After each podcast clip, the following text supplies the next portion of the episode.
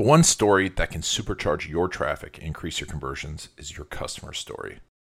I'm going to send you nine systems for finding and collecting those stories no matter where they happen. Just text GMS9 to 321 392 6692 or click the link in the show notes to get those today.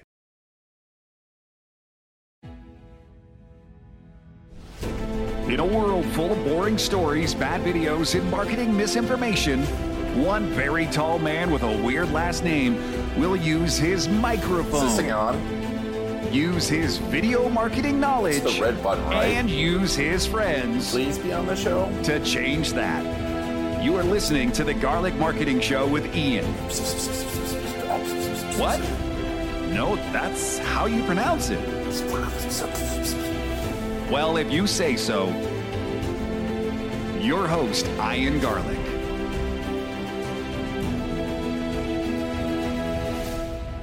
Welcome to another mini-sode. This one's gonna be nice and short, but is very, very important. I'm Ian Garlic, by the way, and we're gonna talk about testimonials and why they stink. Everyone tells you to get testimonials, testimonials, testimonials. The reason I don't like testimonials, I actually just don't like the word. If we were to make testimonials perfectly, they'd actually be stories, but they're not. Usually, when you get a testimonial, it's saying how great you are. Hey, Ian's the best. Course, you'd put that up on your website. Not Ian's the best, but you're the best, right? And first of all, no one cares about you. We've been over this before. No one cares about you. They care about themselves and what you can do for them. So it's their story that's the most important.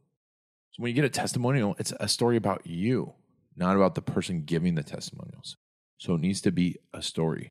So you're thinking, okay, I need case studies.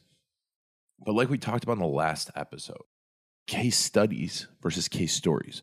We remember stories. We need uh, case studies are just bullet pointed facts that we never remember. When you look through a car brochure, you might remember one of the stats if it's really important to you. And the stat you remember, you have a story about, right? Oh, it has X horsepower. Well, if it has that much horsepower, I can drive this fast, go zero to 60 in that, impress my friends, blah, blah, blah. That's the story you're telling yourself, but you don't remember the wheel diameter, etc., unless you're a big car nut. And and I use not in a, uh, in a friendly way, but the fact is, we don't remember testimonials either, and in fact, they can turn someone off. The other reason testimonials turn people off is if you do a video testimonial and someone's looking at the camera. Well, this person is not an actor, right? This person is not that you're asking for a testimonial is not trained to be in front of the camera and it doesn't usually say stuff like this.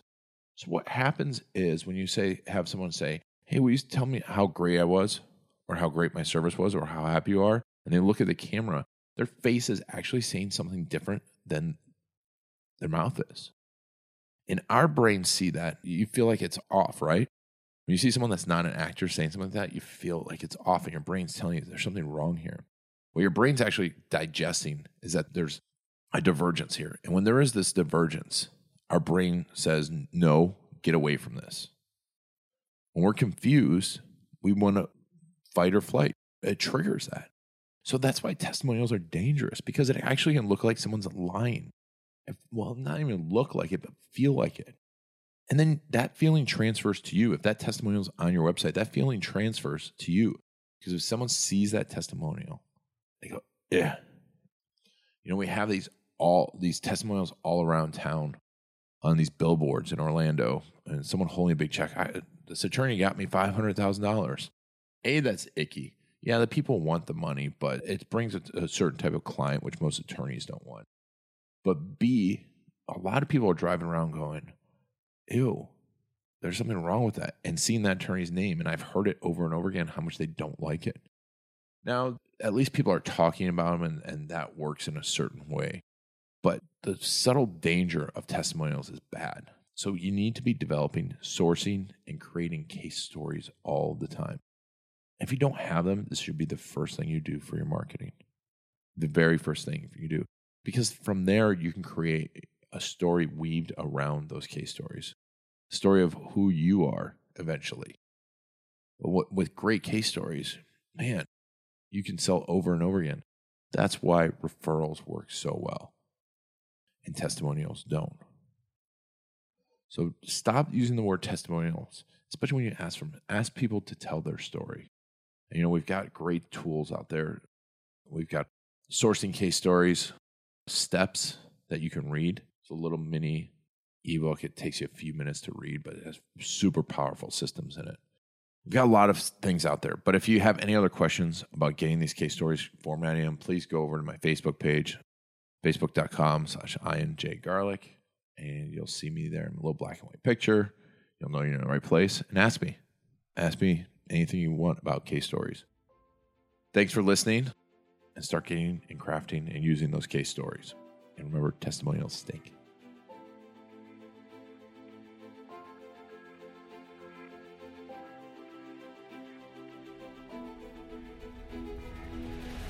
That's it for the Garlic Marketing Show. If you want to get the inside scoop and the latest techniques, make sure to follow Ian Garlic on Facebook.